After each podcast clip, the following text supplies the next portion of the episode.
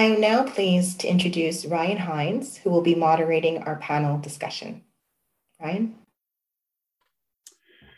Thank you so much, uh, Yinka, and uh, thank you, Gigi, for that powerful presentation. Um, can't tell you how, how, how important that was to hear those words from you. Um, and so my name is Ryan Hines. I'm the Director of Equity, Diversity, and Inclusion at Dalhousie School of Public Health, and I'll have the pleasure of moderating today's discussion. So we've got just a phenomenal panel ahead of us uh, that we're all excited to hear really as much as we can from them. So I won't spend too much time doing introductions today. I think, you know, we could do that all morning and still not do them justice. Uh, so plus, if you're here, you, you, you, know, you likely know who they are already.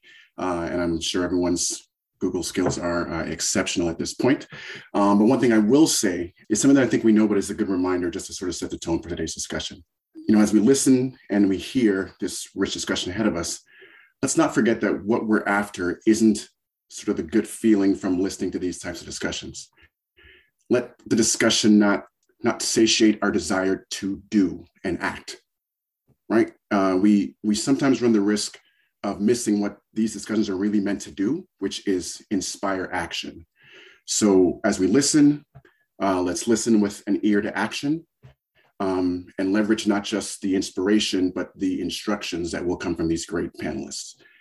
Uh, and so without further ado, um, I want to introduce our first uh, panel panelist and ask her to join us, um, Raina Shrivastava. Thank you. Thank you, and good morning, everybody. So my task is to talk about diversity, equity, and inclusion in higher education. But before I do, I am coming to you this morning from my home in beautiful Kamloops, B C, which is the traditional and unceded territory of the Tk'emlúps, the Shukwetmik people within Shukwetmik Ulu. And I have this amazing opportunity to, and privilege, really. I've been here for two years to live, work, and play. And every morning, the beauty and the healing power of the land continues to astound me and reminds me of the collective responsibility that we have to each other, to the community, and to the, to the land that we live on. My task today is to share a few insights with respect to higher education. My vantage point is that of Dean School of Nursing for the past two years here in Kamloops and Thompson Rivers University, but supporting undergraduate, graduate students, and nurse leaders in both formal and informal ways for the past thirty years. Being a racialized minority nurse and a leader in healthcare. We know there are many challenges with our system, and we will talk about many here today. There are, however, some causes for optimism and positive stories. And if we can take those stories, the pilot projects, the initiatives, the great ideas, and convert them into some guideposts for sustainable change, that will be our legacy for the next generation and beyond. So given the time and the richness of the panel, I have chosen to focus on three key areas that, in my experience, shape the career and impact of health leaders, whether that be in education, practice, research, or policy. Access, experience, and some of the opportunities that exist in mentorship and sponsorship. I am sure these are not new to anyone here. They are worth repeating, however, because there's still a knowing to doing gap. The journey to healthcare leadership starts, or stops for that matter, from the initial education. Although there are opportunities along the way to mitigate, it is harder. I will touch upon each point briefly, and more importantly, highlight some interconnections. And I suspect these themes will resonate in many of our conversations with other panelists. Access. Again, we know that access to healthcare education is not the same for everybody. There are many barriers every step of the way for many of our colleagues. If one starts at the very beginning, which is the entry into a career in the health sector, the good news is that healthcare careers are in high demand. However, the admission processes often privilege the student who has support and networks. If you have to work, look after family, or otherwise navigate adversity, all of these are compromised, your G P A, your references, the extracurricular activities, and the many other things we look for in trying to choose who we believe will make a worthy healthcare professional. In nursing, Our undergraduate programs often reflect a diverse student body. However, when it comes to graduate school, it's a very different story. Access is further influenced by the undergraduate experience. Did you get the experiences, the marks, and the accolades you deserved?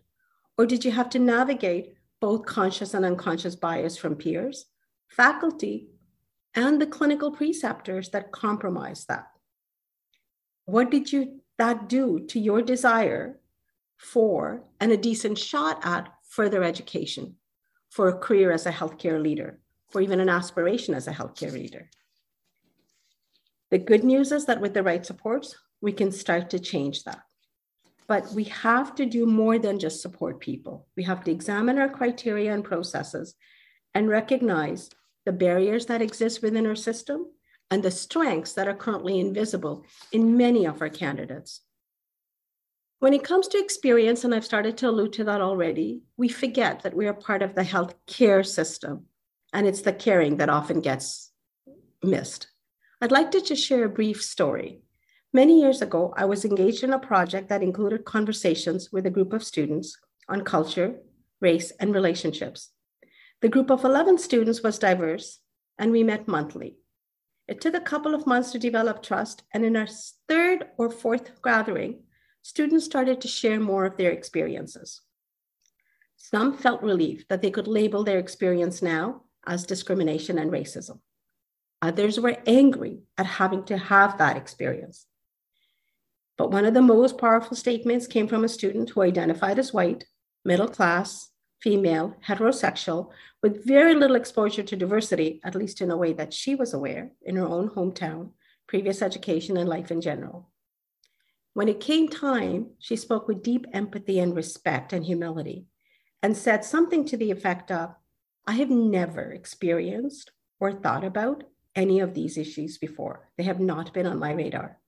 But today, as I listen to my colleagues and I see the distress and the difficulties, I realize that I, we have to learn and change.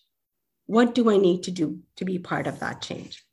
I think this is a question that worth repeating many times for all of us. It is important to make the racism visible. And for those of us who are teachers to become learners, and for those of us who are learners to really think about how we can have the courage and the vulnerability to share some of our ideas and become the teachers. And lastly, the opportunity, or at least one of the opportunities. For me, one of the most helpful things I have experienced for success in my career, and I have been able to pay back in some way, is support, mentorship, and sponsorship. It is important to know who has your back. We need that. Who can help you navigate the system, not just be there to listen? Who can point out the opportunities? Having people to guide you, but also champion and put you forward using their own privilege is amazing. It isn't overly complicated, but it does require international intentionality, commitment, respect for the individuals, and a genuine understanding of how to be a good ally. For me, the commitment to change is personal, professional, at an organizational level, and as you're starting to hear the theme, at a systemic level. The key things I've highlighted that that involves is the unlearning and the commitment to action. And with that, I will stop and say thank you.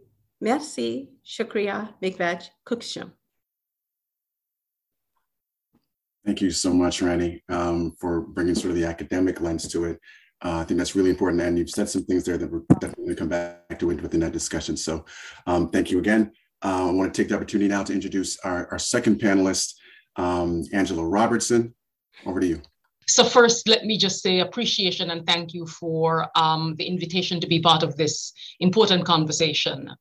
And as well, um, that it goes without saying that this is happening in the context of Black History Month, and that we're also marking the seventh year of the United Nations General Assembly um, proclaimed day, um, decade of um, International Decade for People of African Descent twenty fifteen to twenty twenty-four. And that with that, it is important for me to locate myself as an immigrant in this country from ancestors who came to the Caribbean and to these Americas through the transatlantic slave trade as stolen people to this stolen land. And that this fact over five hundred years later remains true and thus compels me to be in solidarity with Indigenous people's fight for land rights and sovereignty. That we also mark this Black History Month, I am also compelled to remind us, as stated by activist, author, scholar, and African-American um, James Baldwin, when he states that history is not the past, it is the present. We carry our history with us. We are our history. This quote, I believe, spotlights the fact that when we seek to address racism, we cannot use refrain that this is the past, that history, this is history, this is not relevant today, but that we must do, everything we do must be rooted continually in awareness of how the past impacts the present and how the things we call history historically continues to manifest themselves in our everyday. And you heard that most starkly from um, Doctor Osler.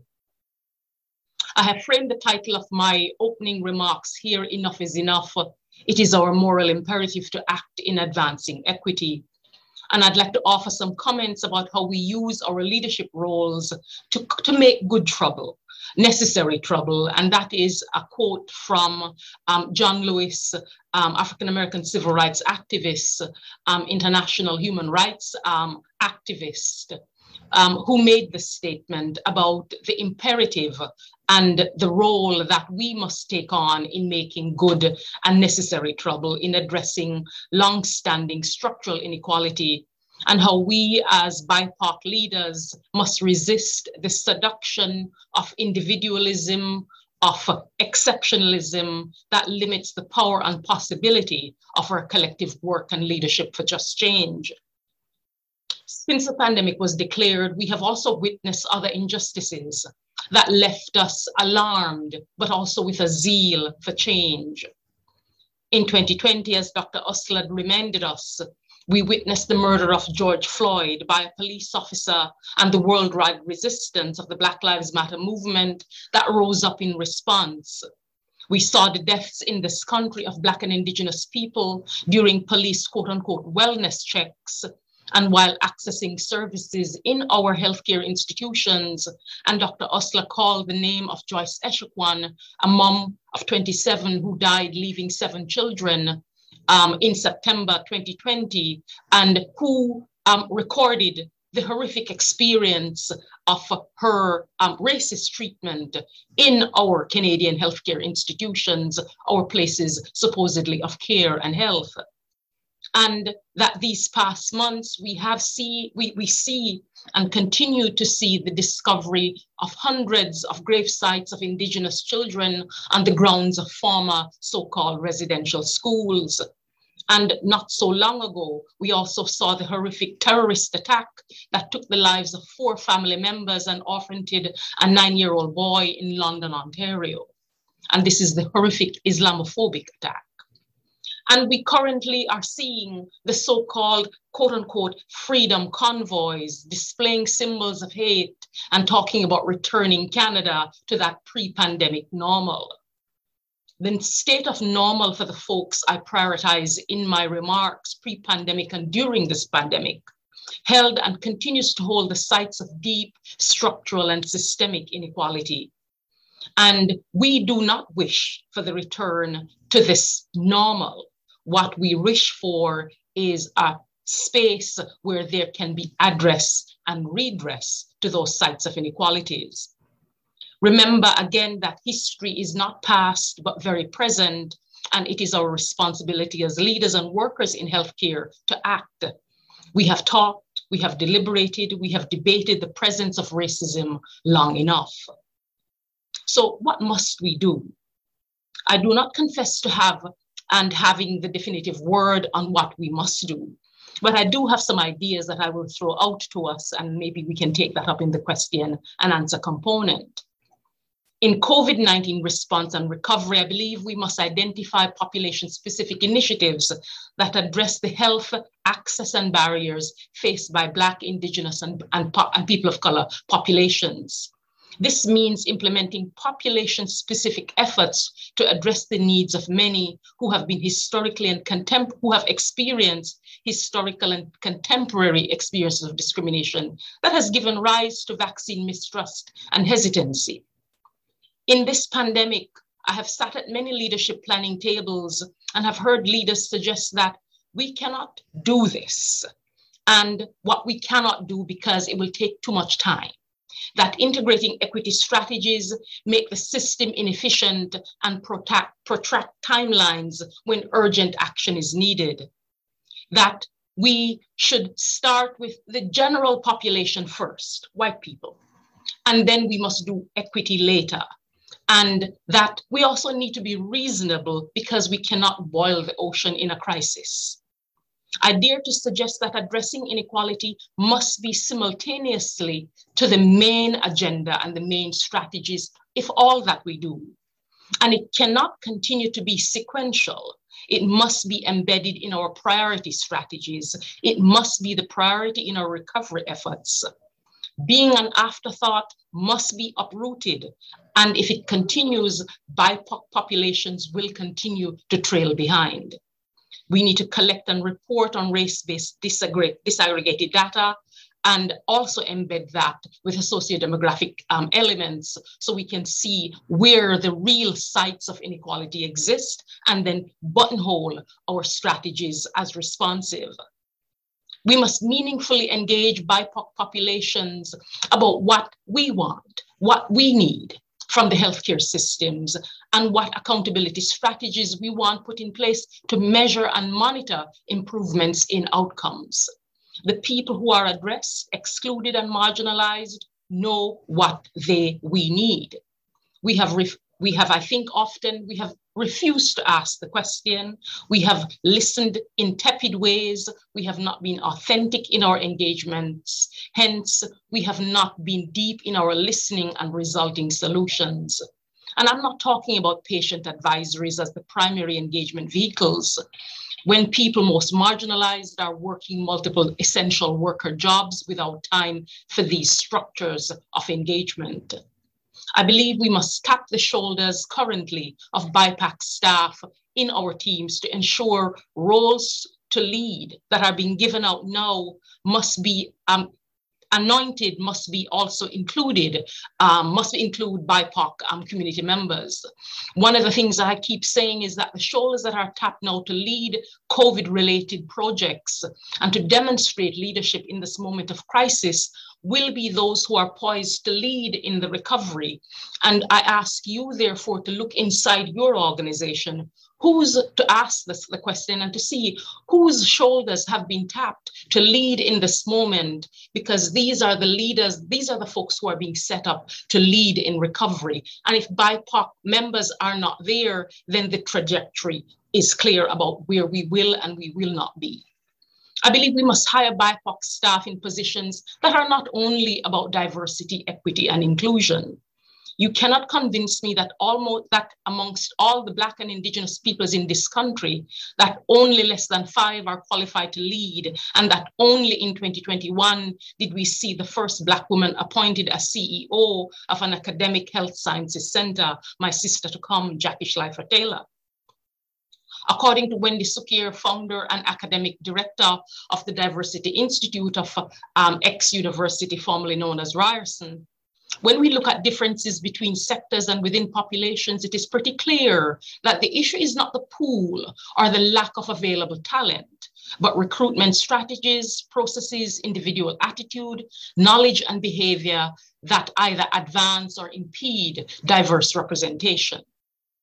I have a cautionary note for leaders in this room in that B I P O C leaders who hire other B I P O C members to their teams are often accused or whispered about as practicing nepotism, often forced to publicly defend their hiring decisions to staff, boards, and networks, and additionally carry the weight of shielding their B I P O C staff who they have hired of the accusing gaze that question their knowledge and qualification. This is an invisible weight that B I P O C leaders carry. That this can lead some B I P O C leaders to closing the door behind them when they enter to ward off such racist accusation and suspicion. And others can also revel in being the only one and the affirmation by white institutions and networks as being exceptional and or so different from the others that the door is not open to let others in. This can be a seductive space that promotes individualism and the backhand of racism that mutes B I P O C leaders' ability to build networks, to do as civil rights, as civil rights um, activists have called for, to lift as we climb. We need actions to address systemic discrimination and racism, particularly anti-Black, anti-Black and anti-Indigenous racism that is often embedded in the micro and macro levels in our organizations. And as leaders, I believe it is our responsibility to make risk and to take risks to make change. Let no moment before um, that we that we need to ask ourselves and use our own location to make good trouble, necessary trouble. I would say to you finally that we need a provincial Black Health Action Plan to light a path forward. And there are a few of us in this room who are seeking to do that. I end with a quote again from James Baldwin. I think it's a poignant reminder about actions for change. And he states, and I echo in this moment, he asks, "You've always told me it takes time. It has taken my father's time. It has taken my mother's time. It has taken my uncle's time, my brother's time, my sister's time. How much more time do you want for our progress and for your progress?" Thank you deeply. Thank you so much, Angela. Uh, is anyone else ready to run through a wall? Is it just me? Okay. Um, thank you so much, Angela. It's powerful as always. And it gets me even more excited to introduce our next panelist, um, Richard Jock. Thank you and uh, good morning. Uh, next slide, please, uh, when you're ready. I'm um, Richard Jock. I'm from the Mohawk Nation at Akwesasne, and I'm currently serving as C E O of the First Nations Health Authority in B C, the first uh, province-wide Indigenous uh, program of its type in Canada. I'm calling in from Squamish territory here in West Vancouver in our headquarters. I start with this slide. Uh, others have mentioned uh, the recent uh, revelation of unmarked graves in both Kamloops and last week in Williams Lake. An additional ninety-three uh, have been um, discovered by ground penetrating radar. And I think it's uh, really relevant to the discussion. Uh, as I noted last week that in the McLean's uh, power list, that this was seen as the number one um, uh, person, if you would, or influencer on, um, on, on and in uh, Canadian society. And I think that this is uh, both an opportunity, but also um, a reminder that this follows on the Royal Commission findings, uh, which uh, took place, uh, the Royal Commission took place over ten years, a Truth and Reconciliation uh, Commission that really documented the details of residential schools.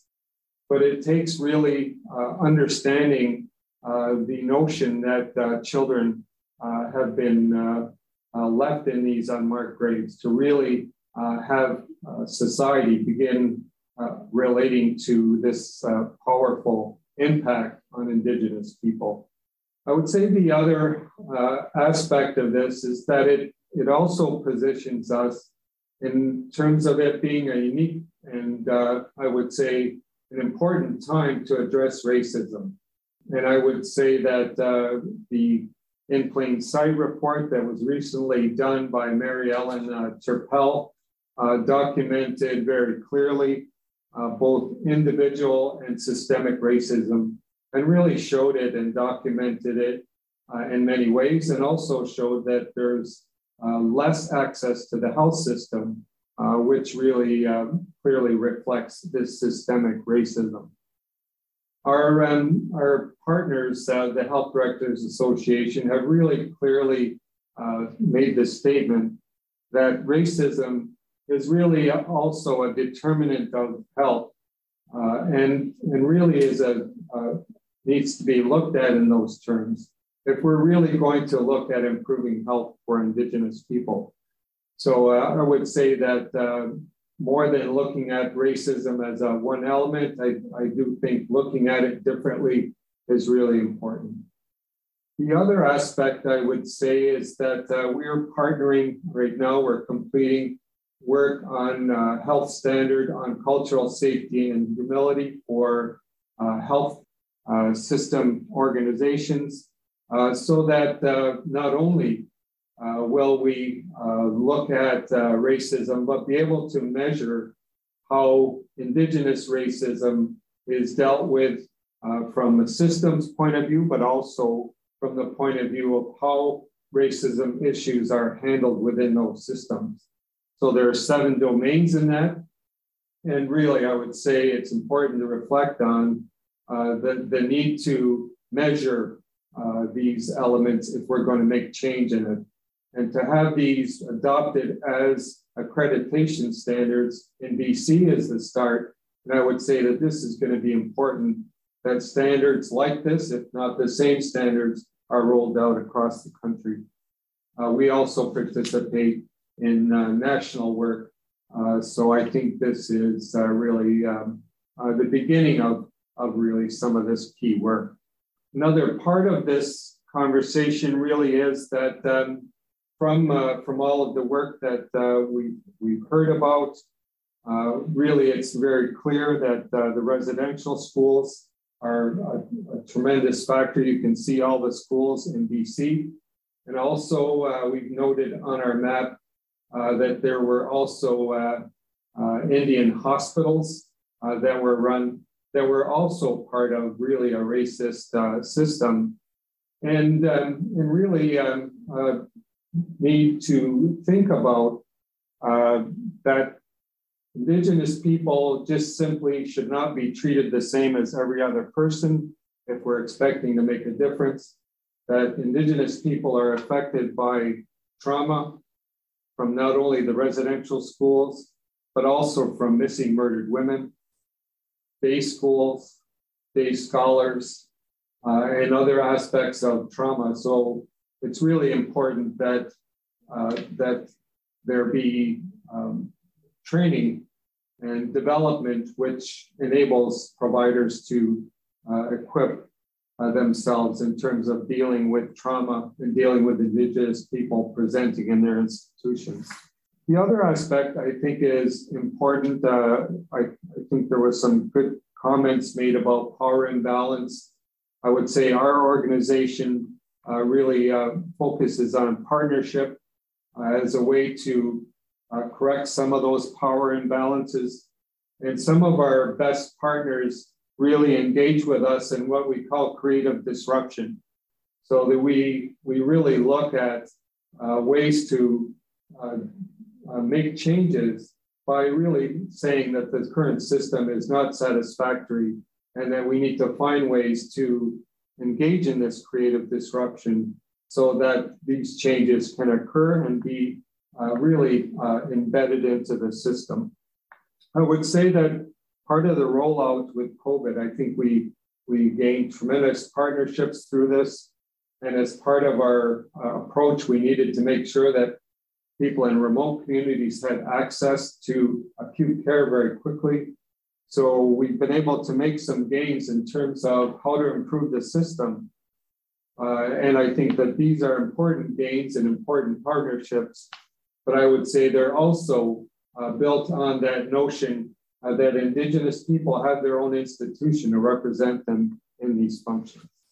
Uh, in B C, I just want to share very briefly uh, that we have our own governance system, uh, one that's balanced and uh, makes sure that Indigenous leaders, uh, health, uh, health directors, and people at the community level, as well as our overall board and organization, are all part of a governance framework. And that we have reciprocal accountability with other levels of government. It's not just simply they provide funds, we report. It's uh, reciprocal accountability. And I think this is important in terms of changing some of this power imbalance uh, and moving forward, but obviously uh, more uh, work needs to be done on that. I would say that there are also uh, ways going forward that will look at how to entrench uh, some of these elements in, in terms of legislation. And I would say the at the provincial level, we have a Declaration on the Rights of Indigenous Peoples Act. Uh, we also have um, work being done on human rights, which will enable uh, better ways to uh, describe Indigenous people and the rights to um, uh, complaints and complaint systems. Federally, there's the similar uh, U N Declaration, Rights of Indigenous Peoples Act, uh, and other um, uh, uh, legislation, including a distinctions-based Indigenous health legislation uh, that will make it easier for First Nations groups to run their own systems.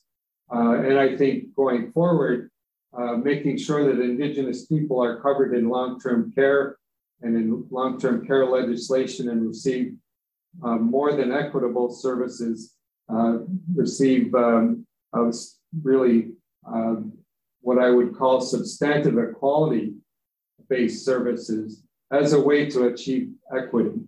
Uh, that investment is needed, and it needs to be done in a certain way, rather than uh, really agreeing to uh, taking whatever funds are available.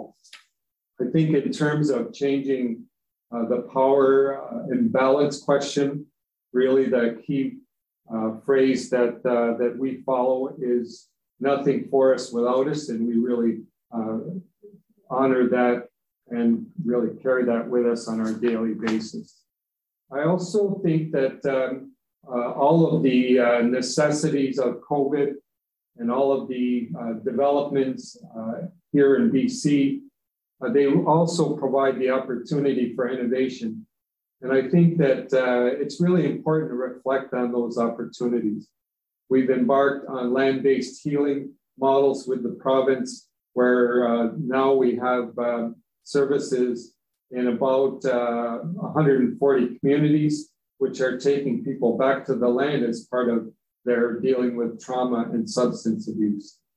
Uh, we also uh, have worked really hard to stand up virtual um, uh, physician care, uh, where previously uh, communities and individuals had no access to primary care, and uh, recently stood up a virtual substance abuse and psychiatry service, again, uh, which is leading to uh, greater levels of services that have been so clearly documented in the past.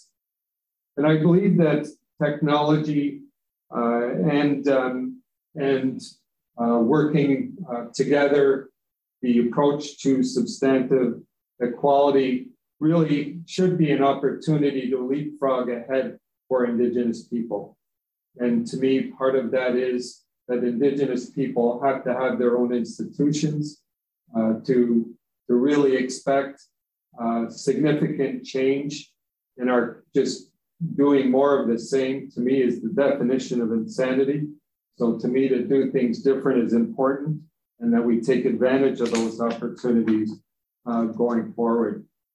So I uh, just want to conclude uh, by saying that uh, right now in most uh, jurisdictions, First Nations people are about twenty years behind the rest of the population, and that's not acceptable. Let's uh, find ways Uh, to make that progress, make those leapfrog steps forward. Thank you. Thank you so much, Richard.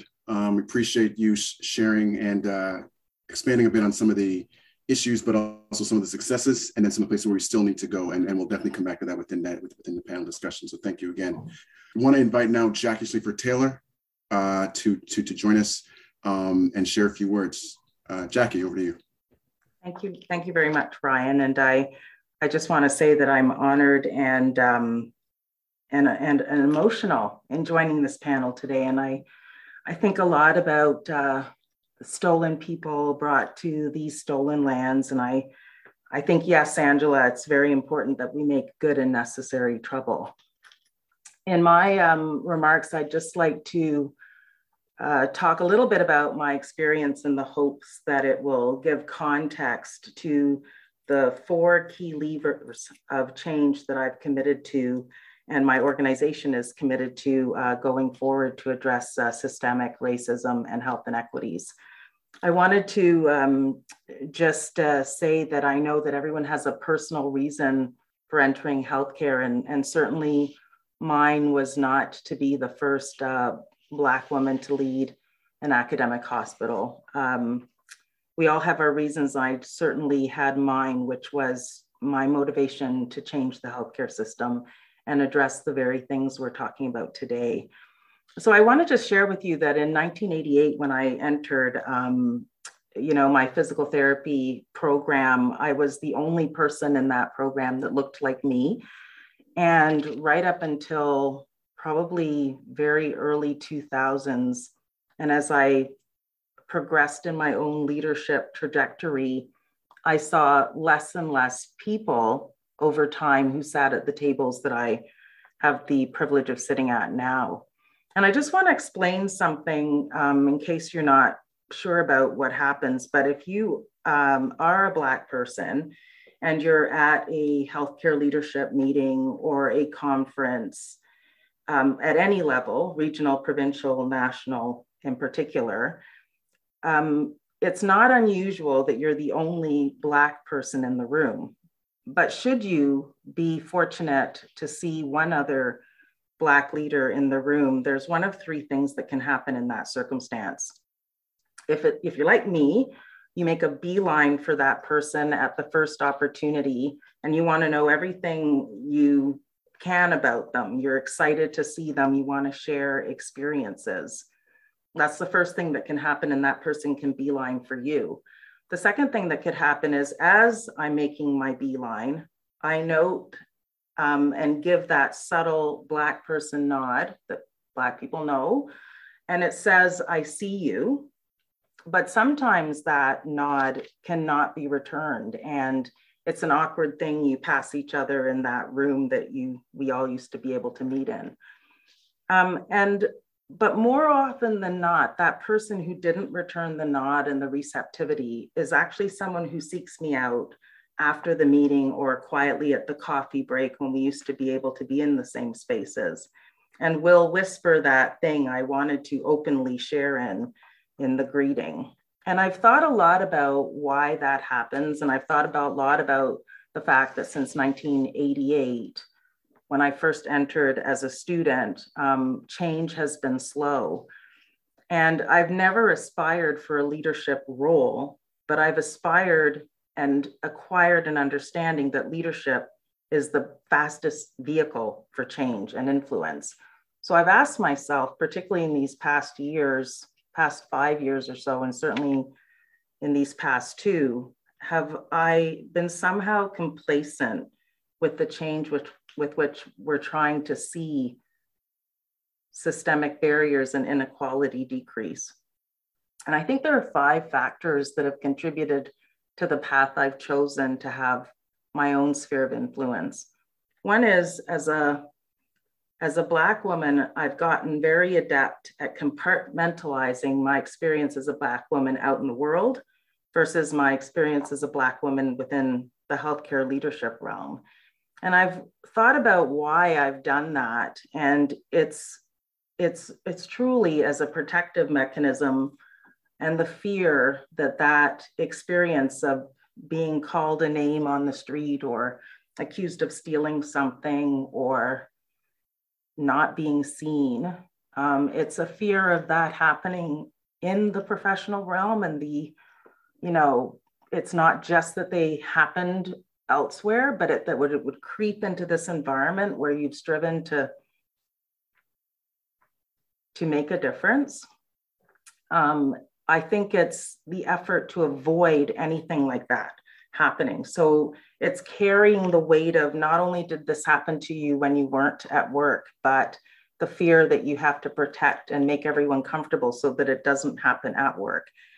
I think it's also a factor is just focusing on excellence and working very hard at the things I've worked at, and then seeing the result not necessarily um, evident, and being able to be invisible, unseen, or unheard, or overlooked is, it's a very um, cyclical experience that has you inadvertently perhaps lowering your expectations, not of yourself, but of the probability of leading in an impactful way.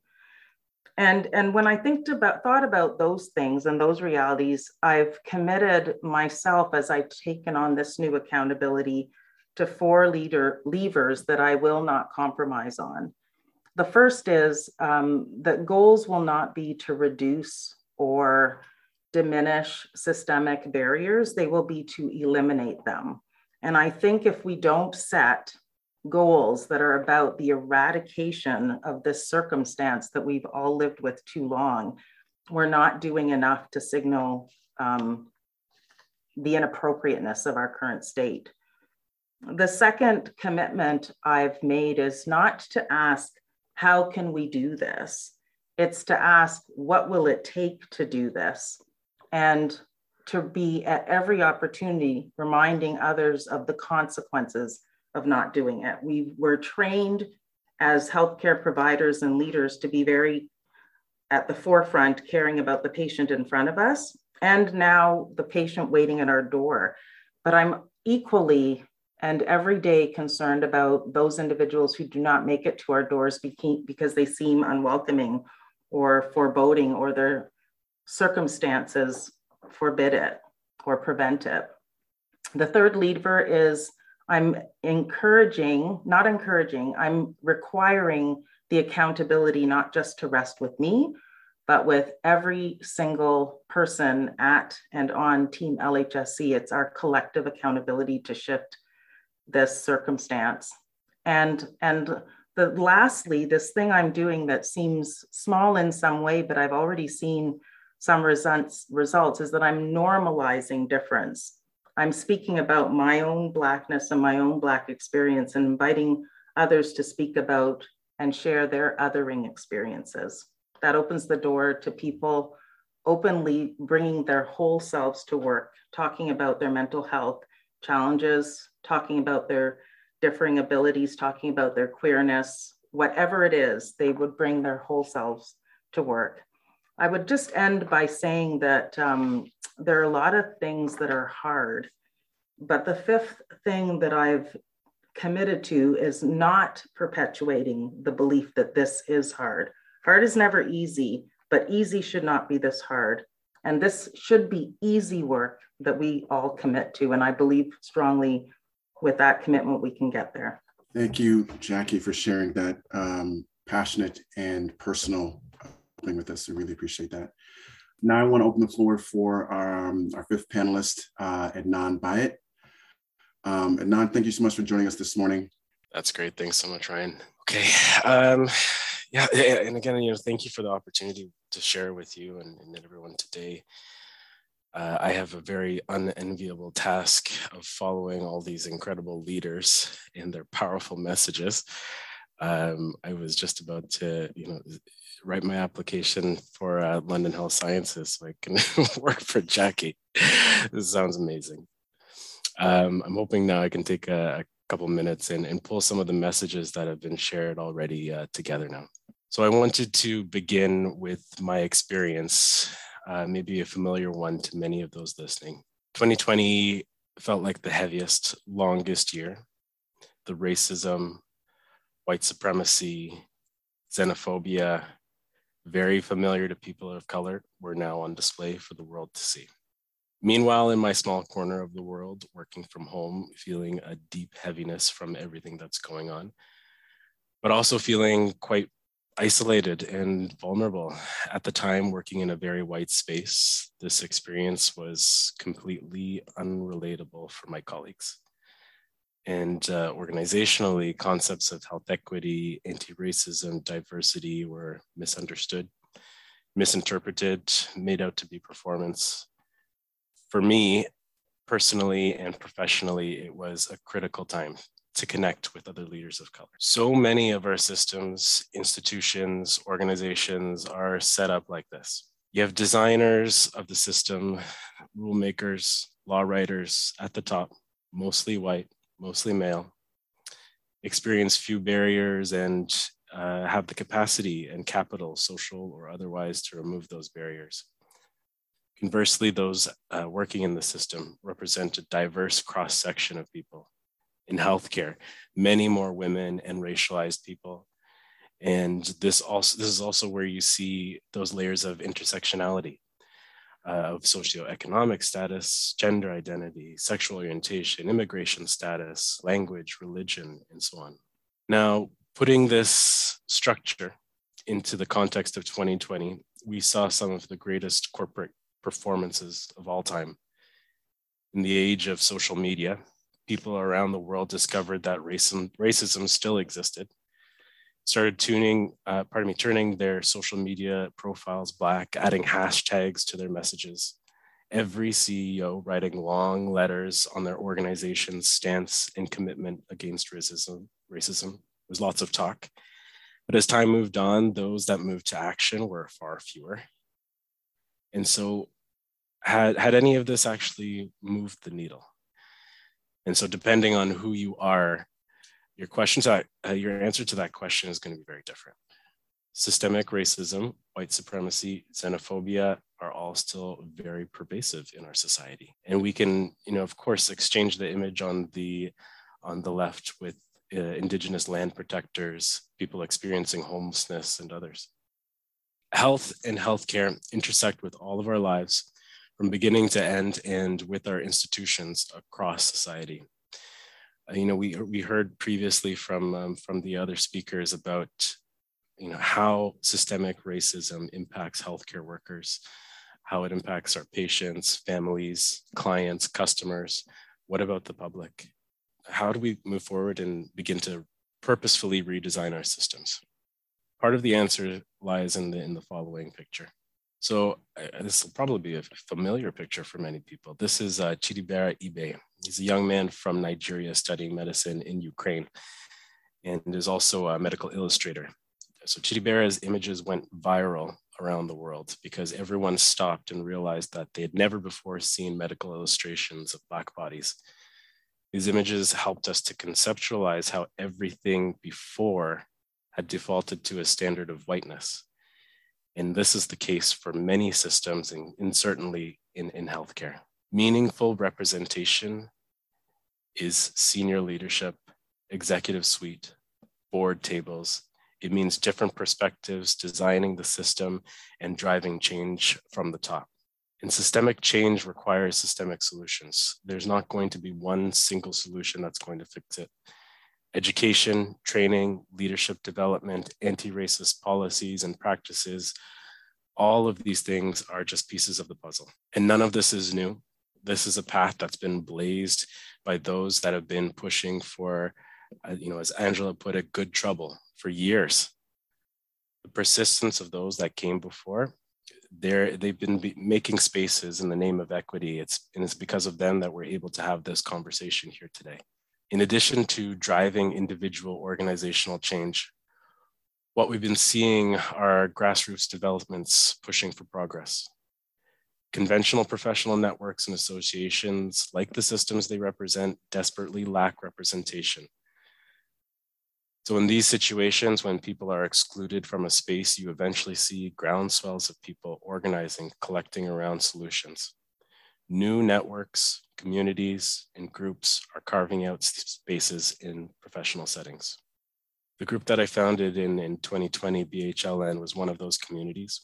It's an independent nonprofit created for seasoned and uh, emerging leaders who are working and studying in healthcare and identify as Black, Indigenous, or professionals of color. The mission of B H L N is to support healthcare leaders into those senior roles, to be system designers and influencers of change. But more simply, it's a community where there is mutual understanding and respect for each member's own experiences. Curated and protected spaces for frank and honest conversations where keen understanding of systemic racism is really just the baseline for engagement. I want to encourage everyone to find us on the web and on LinkedIn. We're an inclusive community, welcomes everyone, including allies, while always keeping B I P O C members' needs central. Right now, we're also looking for partners and sponsors to grow our impact. So I want to uh, encourage you to reach out and join us. Thank you.